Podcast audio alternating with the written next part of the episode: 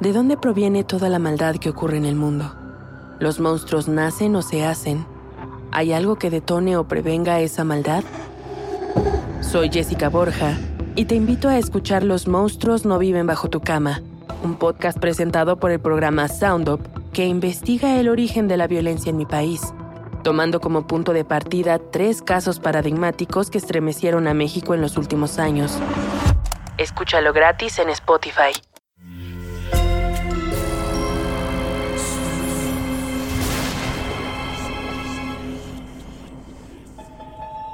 Portal Sonoro no se hace responsable de las visiones, pesadillas o encuentros cercanos del cuarto tipo que puedan suceder antes, durante o después de la experiencia. Para una experiencia sonora completa recomendamos audífonos para dejarte envolver por el mundo de dimensiones oscuras. Escucha bajo tu propio riesgo.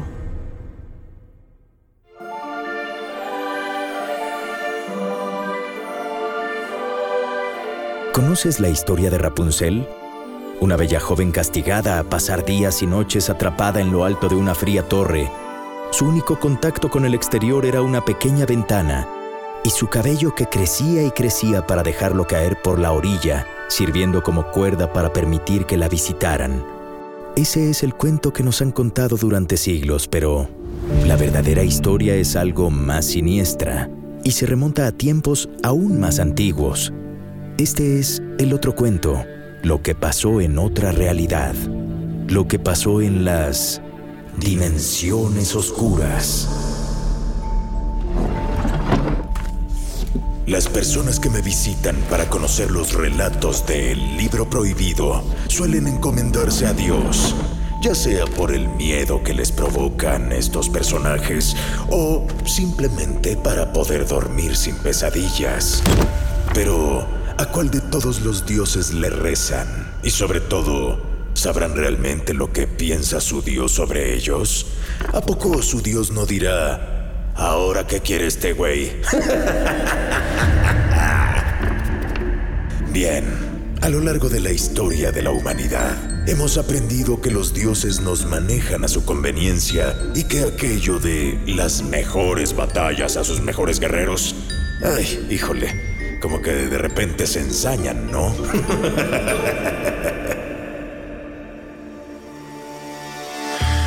La mitología de los dioses está rodeada de templos, esculturas, representaciones, animales, amuletos y maldiciones.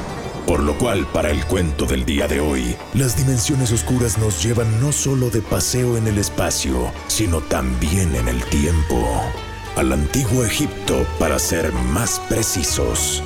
Conozcamos hoy la maldición de Rapunzel.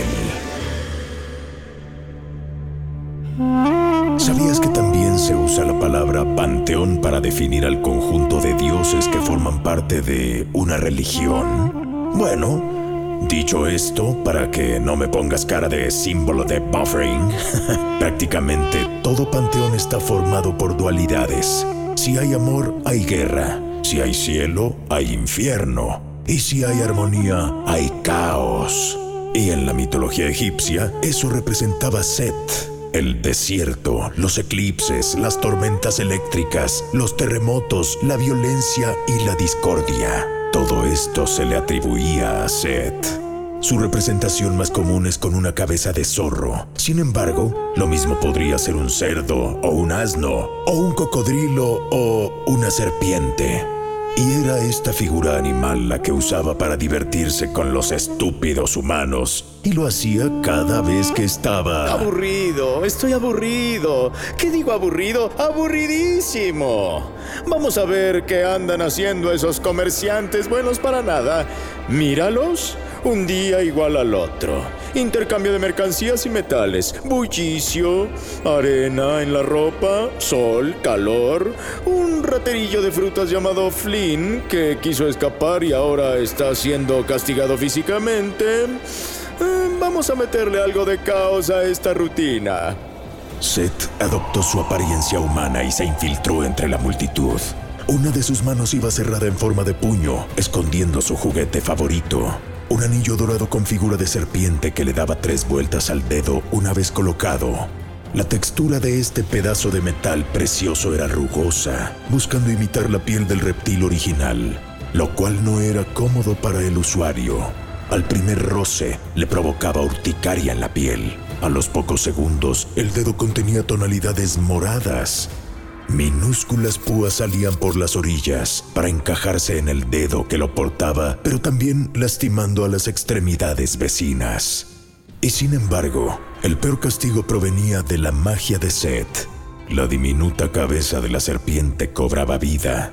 Y como esto no tiene sentido, tampoco lo tenía que abriera el hocico tan pero tan grande que le permitía brotar dos colmillos, casi tan largos como la longitud del mismo anillo. Estos se clavaban fuerte y dolorosamente en la palma de la mano del ahora maldecido o maldecida. En pocos segundos ya no era solo el dedo el que presentaba colores necróticos, sino el resto de la mano. Pero era por dentro por donde se desarrollaban las peores transformaciones. Ese sujeto de allá. Vi cómo le quitó uvas al racimo que le vendió a la señora sin que ésta se diera cuenta. ¿Le gusta entonces desbalancear las cosas, eh? Bueno, bueno, bueno. Vamos a enseñarle una lección. Dijo Seth mientras se acercó al comerciante. Señor, buenas tardes. He vagado por dos días con muy poco alimento en mi estómago. Me gustaría tener un poco de su melón, pero no tengo mucho que ofrecerle. Solo cuento con este lindo anillo para intercambiarlo. Es de oro puro y sé que es de alto valor, pero tengo tanta hambre que podría devaluarlo para cerrar el trato de inmediato.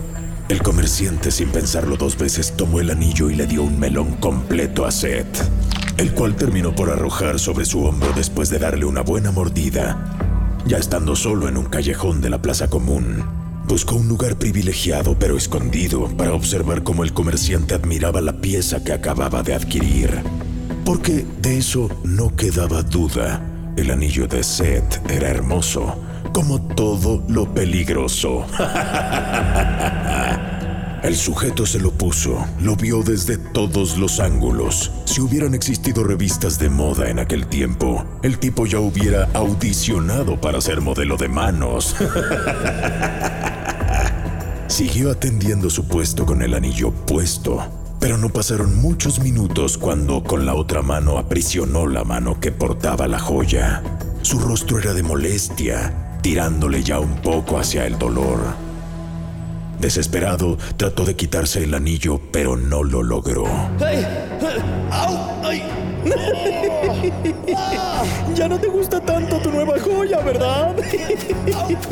El comerciante se echó a correr, con ambas manos hacia el estómago. Dejó su puesto y su fruta completamente solos. Tropezó con el resto de los puestos y de repente, otra sorpresa.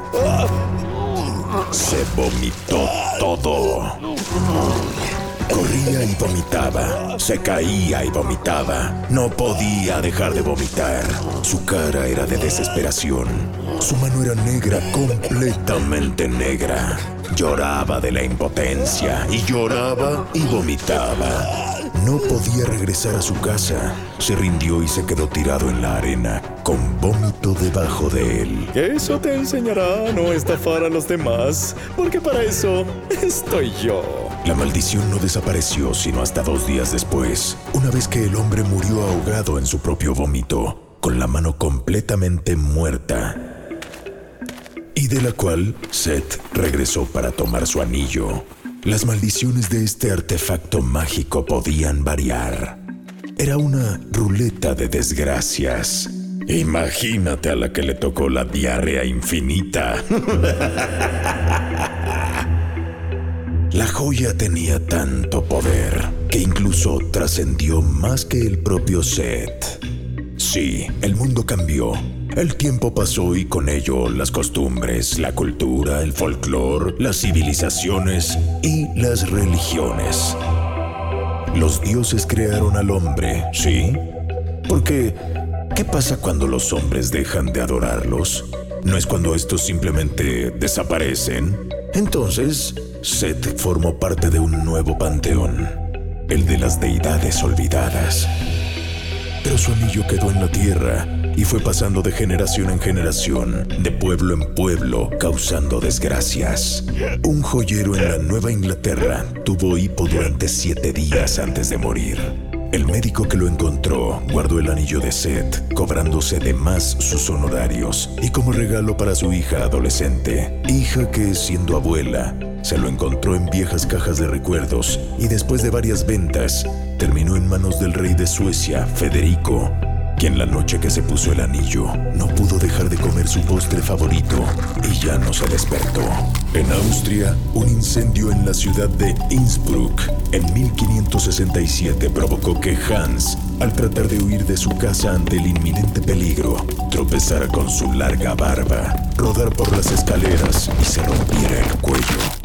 En las cenizas encontraron el anillo de Seth y es que había maldiciones que se repetían cada cierto tiempo.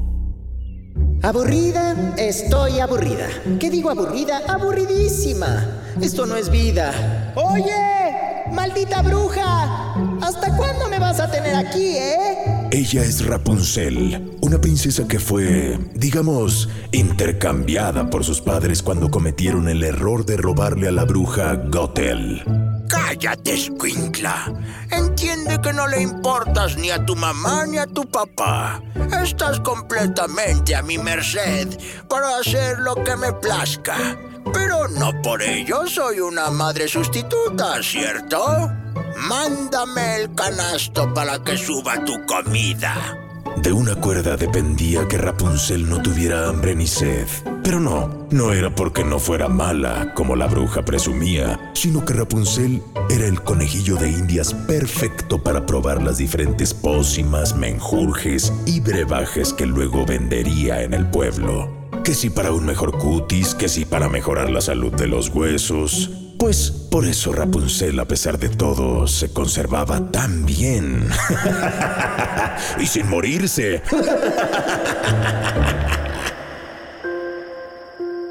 Pero ella también tenía razón en que eso no era vida, en que el aislamiento y la comunicación a gritos como en vecindad le estaban pasando factura, hasta en lo mental. En el silencio de la noche, donde solo se escuchan grillos y uno que otro búho, a veces también ella cantaba o algo. Y fue una de esas noches que llamó la atención del joven Flynn, un raterillo que huía de las autoridades después de haberse robado piezas de fruta del mercado local. La maleza crecida que rodeaba la torre en la que estaba Rapunzel era un escondite perfecto. Mientras Flynn comía algunos arándanos, escuchó a Rapunzel, se acercó a la torre y encontró abajo el canasto con la cuerda que conectaba a la ventana de la joven. Flynn lo jaló para revisar si no había algo, pero en las alturas Rapunzel notó el movimiento de la cuerda y corrió a asomarse. ¡Bruja! ¿Qué haces a estas horas por aquí? Flynn dio una marometa y se volvió a esconder en los arbustos, pero Rapunzel ya lo había cachado. Oye tú, ¿qué quieres? ¿Qué haces por aquí? Este, solo ando un poco perdido. Dijo Flynn. ¡No te escucho! ¡Que nada! ¡Que ya me voy! ¡Espera! ¿Qué es eso que traes en las manos? ¿Es comida? Sí, algo. Compárteme. Mira, yo de aquí no puedo bajar. Y la bru... eh, señora que me mantiene, esta noche no ha venido. Te lo ruego. A Flynn algo le hizo clic con Rapunzel, pues a pesar de arriesgar su vida y libertad para obtener su comida, quizás quería limpiar sus puntos karma y compartir su robo con esa chica que, pues sí, de que estaba encerrada allá arriba lo estaba, porque la torre nomás no tenía puerta. Está bien, pero solo un poco porque yo también tengo hambre. Ah, listo, puedes jalar. Dijo Flynn una vez que colocó algunas cerezas en el canasto. Rapunzel lo jaló con rapidez y se devoró la primera en dos bocados. Muchas gracias. Bueno, adiós. Dijo Flynn mientras corría después de escuchar algunos pasos y ver algunas antorchas a lo lejos. Seguramente era gente del pueblo que ya había encontrado el rastro del ladrón de frutas. Flynn encontró en aquella torre dos cosas de las que carecía. Un escondite perfecto y compañía. Y esto último, vaya que Rapunzel lo necesitaba, además del alimento extra que el joven le daba, pues las sobras de la bruja ni para tapar una muela. La joven además servía de vigía por si las autoridades del pueblo se acercaban de nuevo para encontrar a Flynn, o por si Gothel, ahora sí, hacía sus rondines nocturnos para ver que todo estuviera bien con Rapunzel y llevarle más brebajes. En esta relación ambos ganaban y por eso la misma fue creciendo. Y la compañía se convirtió en cariño y el cariño en algo más. Ah, pero qué cursi, ¿verdad? bueno, pero, pues qué. Eso fue lo que pasó. Me encantan tus ojos, me encanta tu cara, me encantan tus manos, me encanta tu cabello. Es tan largo, tan rubio, tan hermoso. Me sonrojas. En eso me entretengo. Lo puedo cepillar por horas y horas, tratando de pensar en cosas bonitas y no en mi triste situación. Situación que con el paso del tiempo también para Flynn se convirtió en algo rutinario. Ella arriba, él abajo. Algo de comida, algo de plática. Un buenas noches. Y entonces, en algún lugar del Panteón de los Olvidados, cierto Dios quiso meterle algo de caos a la monotonía. Oye, y por si no te lo había dicho, gracias. No tienes por qué. Es más, hagamos un trato. Me lo dirás cuando tengamos una razón suficiente. Y esa razón es que yo te voy a librar de esa condena. No sé cómo, no sé cuándo, pero lo haré. Tenemos que ser muy cuidadosos. No es solo salir de este lugar, pues aunque no lo quiera aceptar, le pertenezco a la malvada Gothel. Pero eso puede cambiar. Ya verás. Flynn estaba dispuesto a casarse con Rapunzel y para proponerle matrimonio buscó el anillo más lindo que pudiera encontrar. Bueno, encontrar y robar. No insultaré tu inteligencia porque ya te imaginarás cuál fue la joya que Flynn encontró para dársela a Rapunzel. Sí, el anillo de Seth, el cual había hallado en un puesto de joyas y artesanías donde, claro, resaltaba la pieza de la cabeza de serpiente. Bastó un descuido del mercader para que la ágil mano de Flynn aventara el anillo de la mesa y éste cayera en el suelo. Lo pisó con su zapato y en una segunda distracción se agachó para recogerlo y alejarse del lugar. Rapunzel, Rapunzel. Dijo Flynn en la falda de la torre de su amada. ¿Qué pasa? ¿Por qué tanto alboroto? ¿Por qué tanta emoción? Respondió Rapunzel mientras Flynn se arrodilló. Ay, todo un caballerito, ¿eh? Rapunzel, ¿te quieres casar conmigo? Dijo Flynn después de colocar el anillo de Seth en la canasta de Rapunzel. Sí, sí, mil veces sí. Te amo, Rapunzel. Gritó Flynn mientras la ahora prometida elevó la canasta para sacar el anillo y colocárselo. ¡Es hermoso! ¿Qué carajos está pasando aquí? ¿Por qué tanta gritadera? Entre tanta emoción, ni Flynn ni Rapunzel escucharon o vieron que la bruja Gothel se había acercado. Pero, ¿quién eres tú? Eh, soy Flynn, y a partir de este momento soy el futuro esposo de Rapunzel. Así que vele pensando cómo la vas a bajar de ahí, porque ella se va conmigo. Tonto y retonto. Ella me pertenece. Se escuchó un grito de dolor en lo alto de la torre.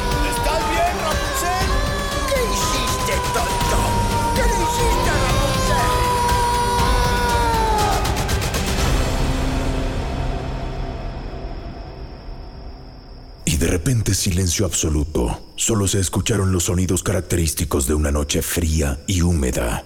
Hasta que...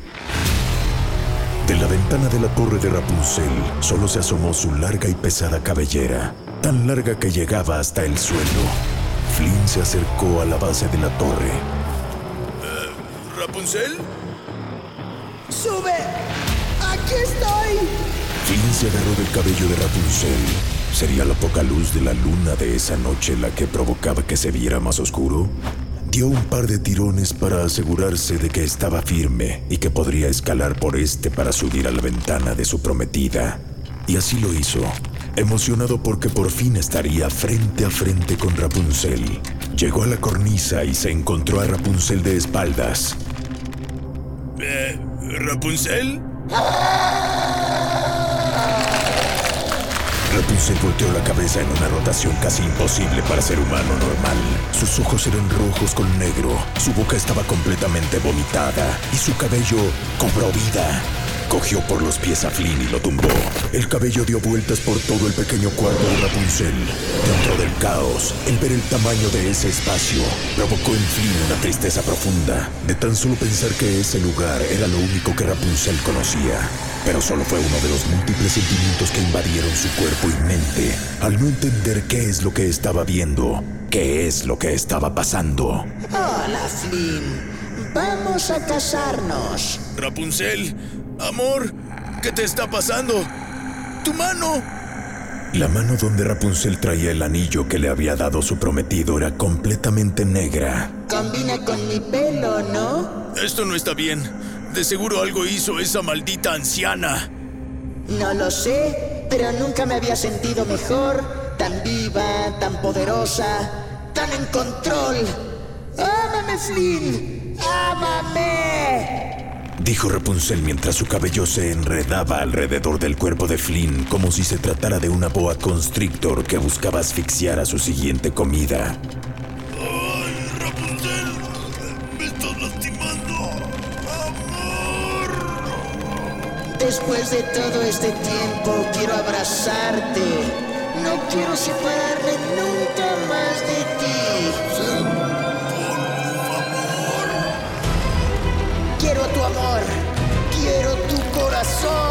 Parte del cabello de Rapunzel abrió la boca de Flynn lo más que pudo y una tercera hebra entró por su garganta. El cabello recorrió los adentros del joven y ahora no solo le dolía por fuera, sino también por dentro. Dentro de su cuerpo, el cabello volvió a separarse para encontrar la manera de llegar a su corazón. Arterias y venas se trozaron. El cabello envuelve el corazón de Flynn en un capullo y lo arrastró por dentro de este. Lo jaló y lo jaló hasta que otra parte rompió su quijada y consiguió que el músculo vital saliera por la boca de Flynn. Su corazón cayó al suelo.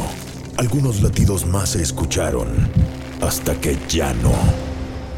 ¿Qué está pasando allá arriba? ¿Qué te pasa, muchacha?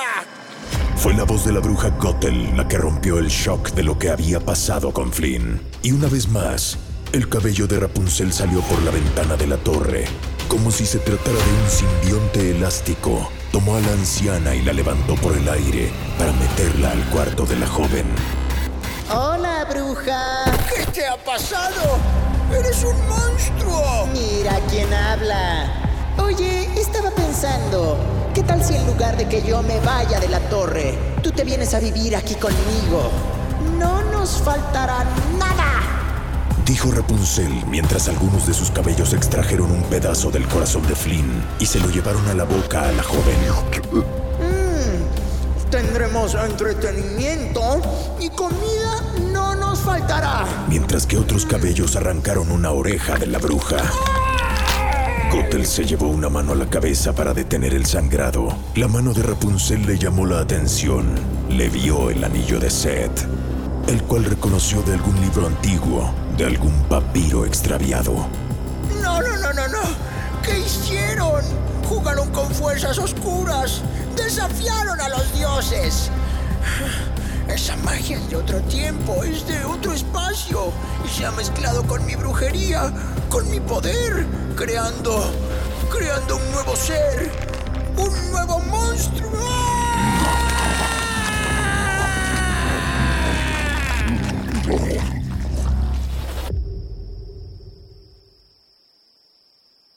Por Flynn nadie preguntó, mucho menos por la anciana, y la maleza alrededor de la torre siguió creciendo, complicando más que alguien se acercara. Pero aún así, dicen que alguno que otro despistado o despistada llega a caminar por la zona y cuando escucha una voz, Hola, ¿quieres subir? quiere decir que será una nueva víctima de la maldición de Rapunzel. Perdón, quise decir la maldición de Rapunzel. Y de aquí nos vamos directo al peluquero, ¿no? bueno, ¿qué lección aprendimos hoy? Pues que, así como cuando te vas de peda, no mezcles.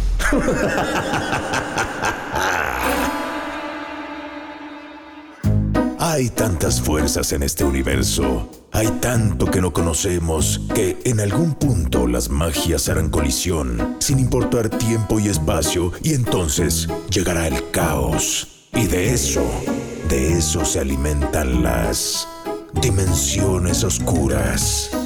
Quiero verte de regreso aquí en la siguiente sesión para consultar de nuevo el libro prohibido.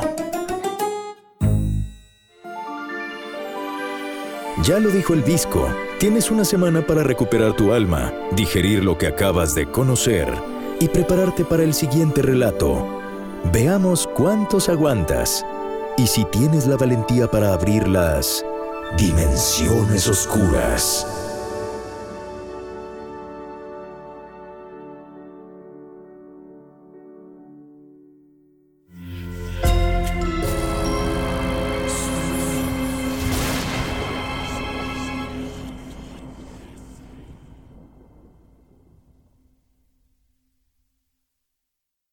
Hello, it is Ryan, and we could all use an extra bright spot in our day, couldn't we? Just to make up for things like sitting in traffic, doing the dishes, counting your steps, you know, all the mundane stuff. That is why I'm such a big fan of Chumba Casino. Chumba Casino has all your favorite social casino style games that you can play for free anytime, anywhere with daily bonuses. That should brighten your day a little. Actually, a lot. So sign up now at chumbacasino.com. That's chumbacasino.com. No purchase necessary. VGW Group. Void were prohibited by law. See terms and conditions. 18 plus. ¿De dónde proviene toda la maldad que ocurre en el mundo? ¿Los monstruos nacen o se hacen? ¿Hay algo que detone o prevenga esa maldad? Soy Jessica Borja y te invito a escuchar Los monstruos no viven bajo tu cama, un podcast presentado por el programa Sound Up que investiga el origen de la violencia en mi país, tomando como punto de partida tres casos paradigmáticos que estremecieron a México en los últimos años. Escúchalo gratis en Spotify. Sé bienvenido a Tristan Terror, mi podcast donde comparto múltiples vivencias paranormales que mi propia audiencia me manda. Relatos sobre brujas, sectas, fenómenos extraños en distintos lugares conocidos de México. Adéntrate para que conozca los relatos más aterradores de México. Y así esta noche, te aseguro tendrás dulces pesadillas. Escucha Tristan Terror en cualquier plataforma de podcast.